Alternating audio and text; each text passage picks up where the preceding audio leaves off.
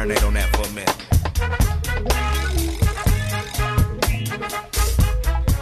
Kia ora, talofa, namaste, haere mai, and welcome to this week's episode of the Niche Cache Variety Show, where we're delivering a buffet of Aotearoa sporting notes and nuggets and kōrero after another funky weekend of Kiwi sporting action. Prior to this, we recorded our subscriber podcast, which goes out to all the members of the Patreon whānau and to anyone who is a paid subscription on Substack.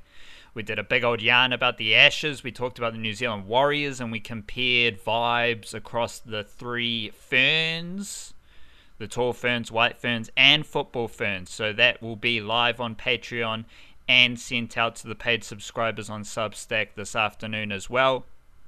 Those are the best way to support the niche cache directly. You can join the Patreon whānau. You can um, pay for a Substack subscription. You don't have to, but you can do. Then you get access to this bonus podcast every week. Otherwise, you can just uh, tell a friend, subscribe, watch, like, and enjoy all the niche cache content. We do have our website, the niche-cache.com, where you can do where you can read about Aotearoa sports and of course, if you do sign up to the regular subscription with Substack, you get our email newsletter coming at you every Monday and Friday evening, where we drop all things niche cache straight to you with some bonus yarns written just for those email newsletters as well. So there's various ways to enjoy the niche cache mahi. There's various ways to follow along with our Aotearoa sporting beat and we appreciate anyone who is here with us in this moment because it's a beautiful moment to be alive in the absolute depths of winter. If only the Aotearoa Warriors knew how to play wet weather footy in Auckland, that would have been great because anyone in Auckland, let alone Aotearoa in the middle of winter, should know how to play wet weather footy. I'm jumping the gun I need some mindfulness. Nico the Wildcard, can you please help us out with some mindfulness to start our show? That I can do. I can offer you up some mindfulness that um, comes from Virgil's uh, Georgics book, which is obviously written in Latin, so it has a few different translations. But and I was looking at the this quote. The initial one is fine, which is blessed is he who has been able to win knowledge of the causes of things. That's fine. That's a nice quote. But I liked in particular the translation that turned it into a poem, uh, which goes, Happy the man who, studying nature's laws through known effects, can trace the secret cause. Like that one better. So there you go. Um, seems to be just telling you if you study nature, you can understand how things work. I would definitely agree with that. I'm glad you offered a clarification because I was like, it rhymes, but it's the also rhymings get tricky with that, eh? Where you get distracted by the rhyme, and then it's like, wait, but what are you actually saying? Because they, they tend to get clouded when you have to mix and match words in order to make them rhyme. You got to sort of uh, reverse engineer them. But yeah, I, I assume that's what he's saying at least. I would say like any any connection to nature, any grounding or just being in tune with nature that's alignment, that is synchronicity, and that is basically what we are here to do on planet Earth. Let's crack into some Aotearoa sport. I'm jumping the gun again. I'm going to go first, and I'm going to say the White Ferns. They lost the ODI series in Sri Lanka lost the first game by a big margin, won the second game by a big margin. I was like, oh, maybe the White Ferns, they're adapting to conditions, they're learning how to play cricket in Sri Lanka because very few of them have been there before. Then they get smoked in the third and final ODI. Chamari Athapaththu, two centuries in the series, monster strike rate. The White Ferns struggled to contain her, and now they have an ODI series loss against Sri Lanka in Sri Lanka.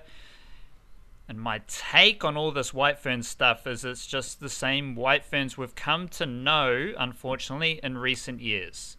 And this is the thing to take away from this ODI series, T20 series still to come, but for all the ways that it looks like things have changed for the white ferns, nothing's really changed.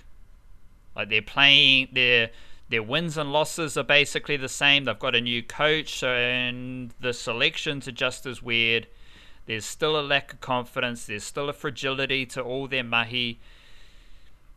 and it's uh, it's disappointing, but it is uh, nothing new for the White Ferns. So I've done a big yarn about the White Ferns ODI series this morning on our website, theniche-cache.com, and at the moment, it's just all about the same old stuff for the White Ferns, unfortunately. And it looks like everything has changed, but like the T20 World Cup earlier this year, nothing's actually changed. And we'll see how the T20 International Series against Sri Lanka looks in the coming days. What's your leading banger from the Kiwi Sports Weekend? Leading banger is that the Football Ferns have named their squad for the 2023 FIFA World Cup, which they will be co hosting. Um, and one thing stands out from that squad more than anything else that is that this squad is full strength. There are no pesky injuries, long term or short term. There just seems to always be a few of those, like the players who turn up and it's like, oh, so and so's got a just a small niggly groin strain. They're not going to play this tour. So and so has busted their ACL. They're not going to play for another year. There's always a few of those banking up. Not this time. Everyone is available within reason. You know, they obviously had to, didn't coax Abby Erceg out of retirement or anything, but that's different. Um, everyone is available. That has literally never happened for Jitka Klimková as football ferns coach. Like, if you want, the, the record may not be fantastic for her, but if you look at things, there's two major um, asterisks that I think personally um, absolve her of any immediate blame. One is that they've played a lot of teams ranked higher than them, so like, what do you expect? The other one is that She's never had a full strength 11 to be able to choose from. There's always been a key player missing. Like, how much depth do you think we have? But that's not the case here. Um, Longo's recovered from her ACL injury. Ria Percival recovered from her ACL slash meniscus tear injury. Um, players like Liv Chance, Betsy Hassett, a few others had sort of like, you know, injuries. Erin Nayler's another one, had injuries coming into the naming of the squad. They've all fit enough to be selected. No dramas there, which meant some decisions had to be made that were probably a little bit tricky. And the bravest of them was um, was leaving out Meikayla Moore, who for her it was just a case of you know she had a year at Liverpool, then the year at Glasgow City, where a couple injuries, but also just not really being full strength. I mean, not getting big minutes at club level, which meant not having that match rhythm, which meant being a little bit less. Uh, dominant at, at football ferns level, and then other players coming through, you know, and then having been injured for most of the last six months as well means there hasn't been an opportunity to just bank up some form and, and, and make a statement. So, you know, that's kind of how it goes. There's um, someone had to miss out. And I think one of the exciting things about that is it's rough for Meikayla Moore, who did her Achilles on the eve of the last World Cup, so has missed out through injury and then through selection on consecutive World Cups, having been you know regular throughout um, around those two.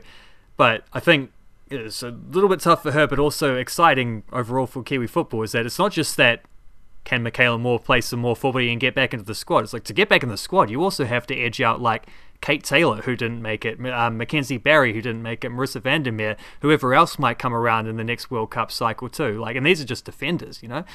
Um, that's exciting. Their two midfielders, Longo and Percival, coming off ACL injuries, mean they needed a little bit more cover at centre midfield. So I wasn't expecting Daisy Cleverley to make the 23. I thought she probably deserved to as one of the 23 best players, but just the balance of the squad, I wasn't expecting that. But I think you kind of probably had to play it safe with two players coming off long term injuries in that position.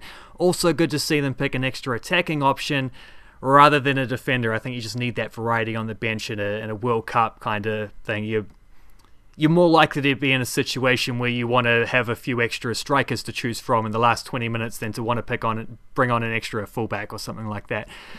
Um, there are four players in the squad with 100 plus caps. There are four players in the squad with fewer than 10. There were also four players in the squad who have between 30 and 80 caps. So that's a big chunk of the thing of where like players would be in their peak, sort of in that 30 to 80 cap range, about where you're coming into that thing where you've been around the team long enough um, you've, you know, you're probably playing around about your best football. You're not over the top yet. You're sort of right in that sweet spot. Only four players in that spot because that's kind of that middle class kind of um, ignored area that the football ferns uh, have had exposed with a few retirements since the last one. But um, we're building towards those things. Shout outs to Annalie Longo, Ria Percival, and Ali Riley, who are all off to their fifth World Cup.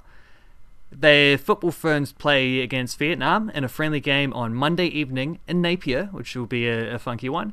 That is their last public game. There'll be like unofficial closed door games, I assume, before the World Cup itself, but that's their last public game, their last official game before the World Cup. Looking for an overdue win there, get some momentum to take into the World Cup itself, which begins 10 days after that against uh, Norway at, at Eden Park. So, yeah, it doesn't get much bigger than this. Got to watch out for those uh, pitch invaders down in Napier. Just yes, I've heard. So I've heard. Uh, folk and security. There's uh, they love running on the pitch in the Hawke's Bay. Uh, next up for me, had a bit of time to really sit with the Warriors' loss to the Rabbitohs. I've written about it. Um, really digested what was what had happened. It was an unfortunate loss. I think the Warriors they've got two of these losses, wet weather footy losses uh, this season, and I don't. Yes, I uh, there were some decisions that didn't really embrace wet weather footy, like the makeup of their bench and stuff that we talked on the subscriber podcast. But also, I think the Warriors, their style of footy, they are just better suited to not monsoon conditions.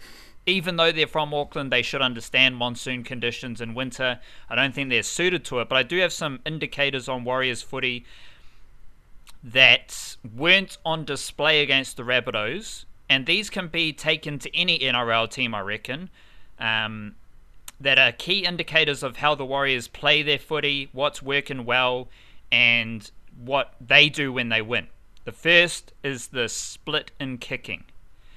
I think the kicking numbers for the Warriors was Shaun Johnson had 15 kicks and Luke Metcalf had one kick. The Rabbitohs had Cody Walker and Lachlan Ilias splitting the kicking duties evenly. Uh, one of them had 12 kicks, the other had 13 kicks. Now that's important in any rugby league team, especially NRL teams, let alone wet weather footy. If you've got two different kickers offering two different kicking games, and the Rabbitohs had three or four other dudes with multiple kicks, then you can control the game and you can also create points from your kicks as well. The second is the 10 meter per run mark. The Warriors did not have many blokes averaging 10 meters per run. Usually, the whole back three are 10 meters per run. You've got Fonua-Blake, you've got anyone else, they all hit the 10 meter per run mark. Against the Rabbitohs, that didn't happen. And if you don't have many blokes averaging 10 metres per run, you're going to struggle to get down the other end of the field. Like you're just going to lose the battle of uh, territory, let alone when that is compounded by having one dude do all the kicking. Because you can load up on pressure on him, he's kicking from his own 40 metre line, rinse and repeat, then you're stuck in your end of the field as the Warriors were against the Rabbitohs. The last one is specific to the Warriors. Tohu Harris and Dylan Walker need to have at least 10 passes each. Harris had 10 passes against the Rabbitohs, but Dylan Walker only had one pass. And I think the Warriors need Dylan Walker having more passes than runs. When they're at their best, it might be Tohu Harris has 20 passes, Dylan Walker has 15 passes. That is Warriors footy. That is the best, that is the clearest indicator of the Warriors shifting the footy, getting to where they want to get to on the field. It involves a lot of passing from Tohu Harris and Dylan Walker. Because if Dylan Walker's got more runs than he does passing, then he's just a running forward. And he's he can do that, but that's not a, his strength. His strength is his speed and his skill in the middle for the Warriors. And like against the Rabbitohs, Dylan Walker was basically playing as a prop. And in wet weather footy, if you're loading up with Dylan Walker as a prop, you're probably going to lose that uh, battle of the middle equation. And the Warriors were light on big boppers against the Rabbitohs for wet weather footy. But if anyone watched the New South Wales Cup game beforehand, Zyon Maiu'u, he is an absolute monster. He runs, said it plenty of times, he runs like a psycho, but he's actually a prop who runs like a psycho, which is far more funky than the wingers running like psychos. Zyon Maiu'u, he can help wet weather footy, so can Solomon Vasuvulangi.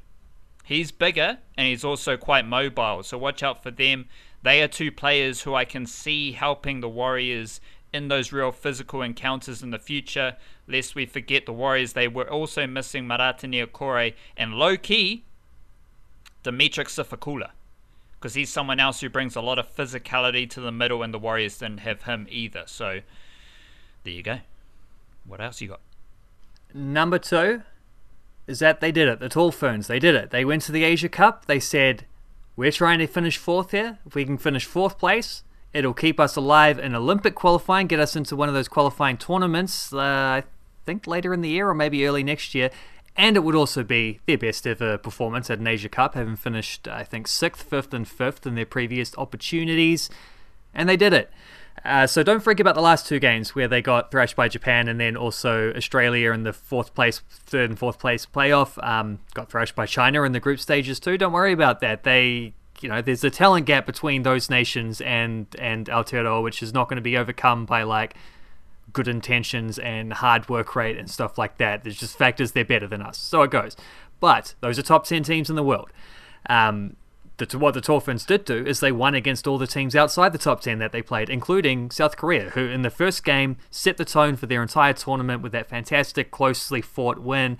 Uh, blew them out in the first half and then closely fought in the end, which was, you know, I talked about this last week. Great, great victory, set the whole thing up. Beat Lebanon later on to ensure they qualified in second place, although only just because Korea took China to overtime.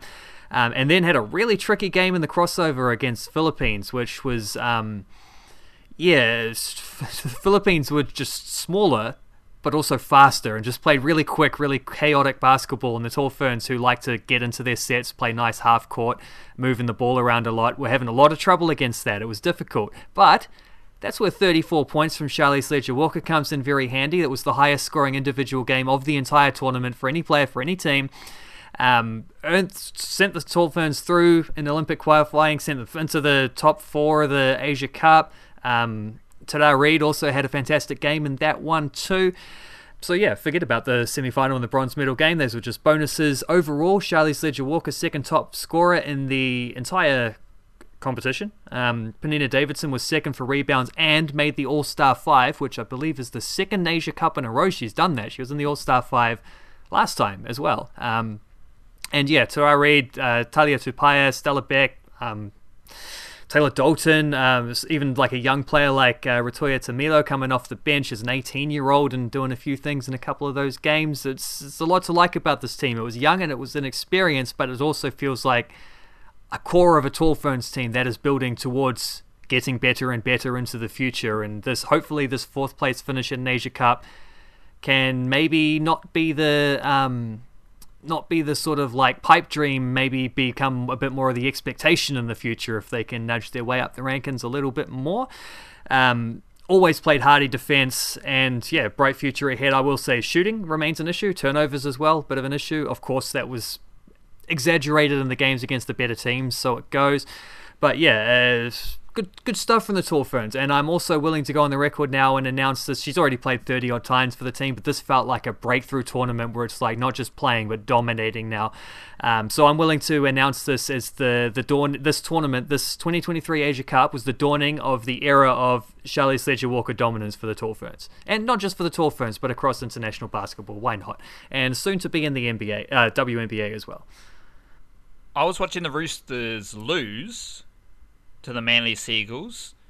However, the Roosters had Siua Wong make his debut, long awaited debut for Siua Wong. He's from Auckland, he's already represented Fiji. Um, all my research suggested that he's he went to Mount Albert Grammar School, then he got recruited by the Roosters, went across and got into their system, and he made his debut. Uh, I wrote last year that Siua Wong played every level of rugby league except NRL last year. So SG Ball, Jersey Flegg, New South Wales Cup, International. Now he's got the uh, NRL debut to go with it. But there were a couple like Siua Wong is just part of a young Roosters wave from Aotearoa that I'm really interested in.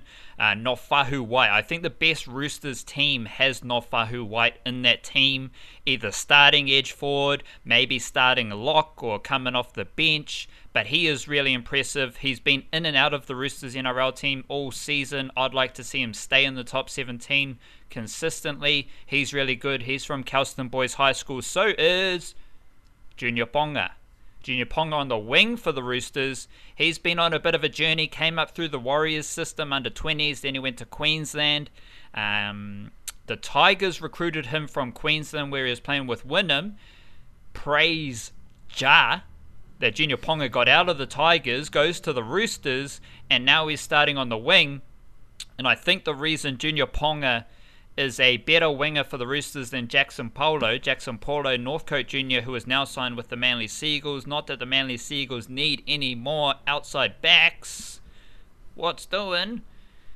But Jackson uh, Junior Pauga, he's a bit quicker. He's a bit more agile. He's a, he's very powerful for his size, and I think that bit of speed helps the Roosters as well. Uh, Joey Manu was excellent at right centre for the Roosters. That's his best position, apart from fullback when he's playing for the Aotearoa Kiwis.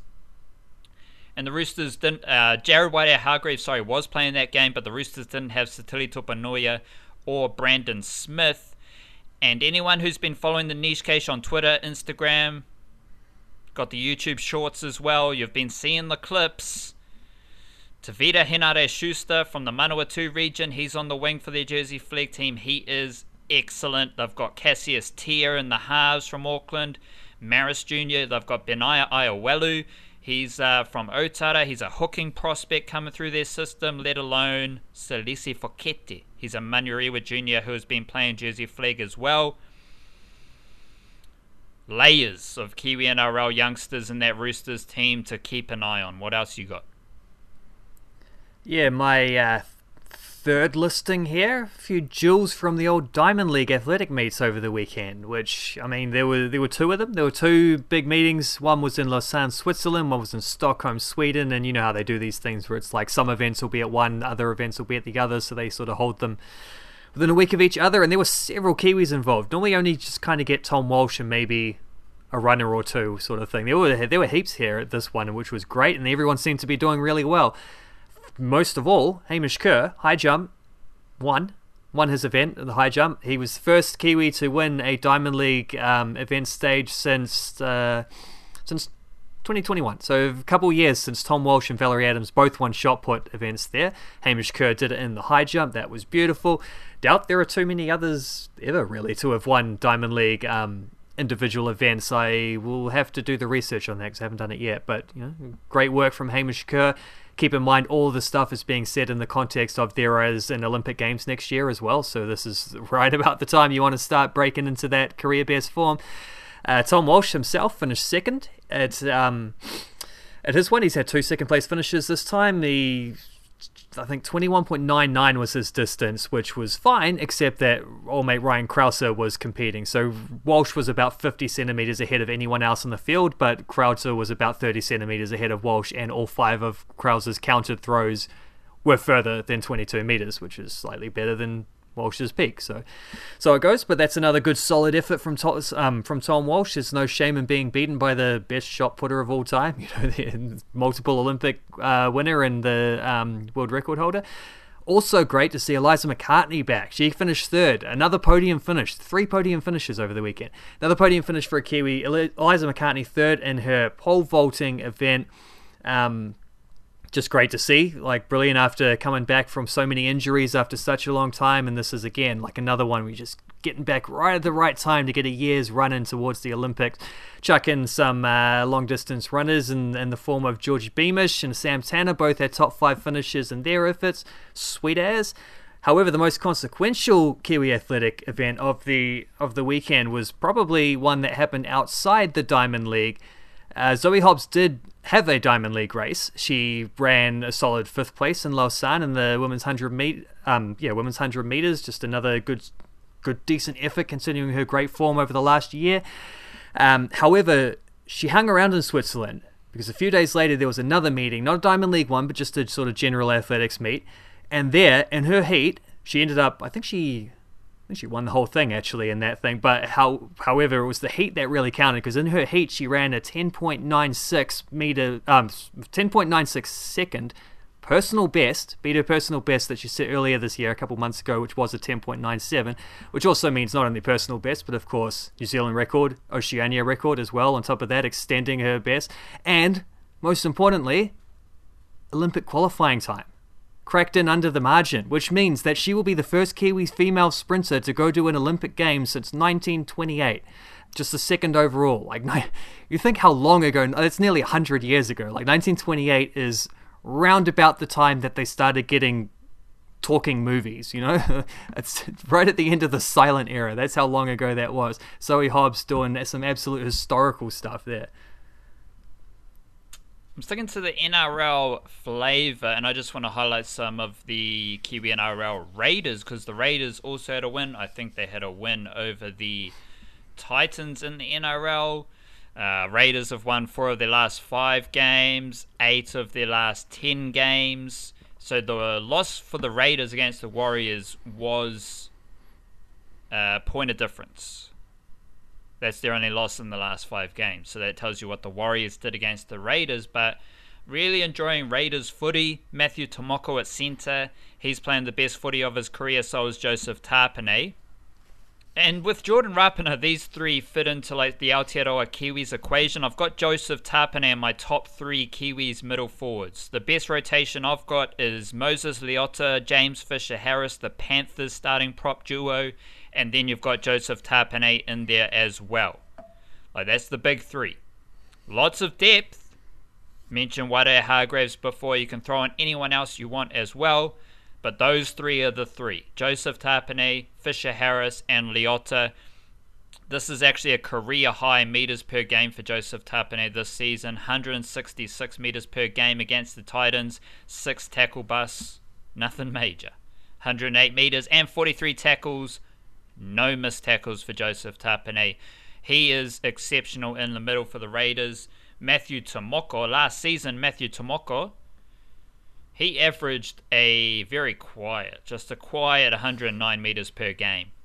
Now he's up to 157 meters per game, and he's on track for to p- surpass his try assist and line break tally from last season. Matthew Timoko, Jordan Rapana is in the same vein of form, but his form isn't statistical. Jordan Rapana's form is just like he's everywhere. He does everything. He pops up at the right time, right place, and makes the right play can't go wrong with Jordan Rapana, watching Jordan Rapana play footy. Rapana and Timoko, they're in this like Aotearoa Kiwis outside back depth that I can't come up with my best combination. But you've got Manu, Nicoll Klokstad as fullbacks. Uh, Rapana's in the wing equation with Jamayne Isaako, Ronaldo Mulitalo, and Dallin Watene-Zelezniak.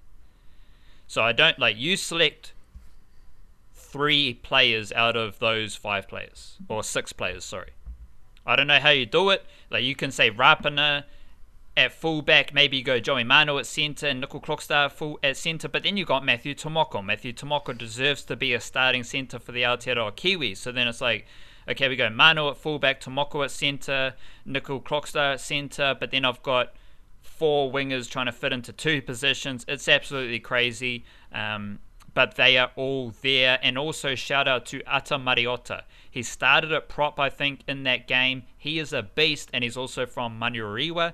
I think he came up through Manurewa High School, then he got recruited to go across to the Raiders. So he is now firmly in that Raiders top 17 as well. Your turn. I've been waiting a little bit impatiently actually for some of the sort of transfer dominoes to fall with the Flying Kiwis football guys um, and girls. Although I think with the women, we'll probably probably got to wait till the World Cup um, gets done before clubs really start cracking into the the transfers and stuff. There, I think that might just be one that has to wait another month. However, July first is the day where people whose contracts were expiring officially become free agents. So I was, you know, waiting, waiting patiently for that stuff to start cracking into it, and we're we've got we're, we're there now. And the first of those dominoes has fallen with Max Crocombe. I mean, I, I guess you could count guys like Stamenic and. Um, you know Thomas and uh, and uh, Garbutt re-upping with their clubs, but that's like sort of we knew that months in advance. I'm talking about the new the the new Windows stuff, and yeah, Max Crocombe has joined Burton Albion on a two year deal. He left Grimsby Town as a free agent, having played all 59 games for them last season, played every minute of every game across every competition, which is absolute insanity. Um, So he's leaving a guaranteed starter spot, but he is also moving up from League Two to League One. So he's jumping up a spot in the pyramid. Good Yarn should also remain a starter at Burton Albion for two clear reasons. One is that Burton Albion at the point at the time of signing Crocombe have no other goalkeepers currently in their roster, so that stacks up that he'll be playing goalkeeper for them.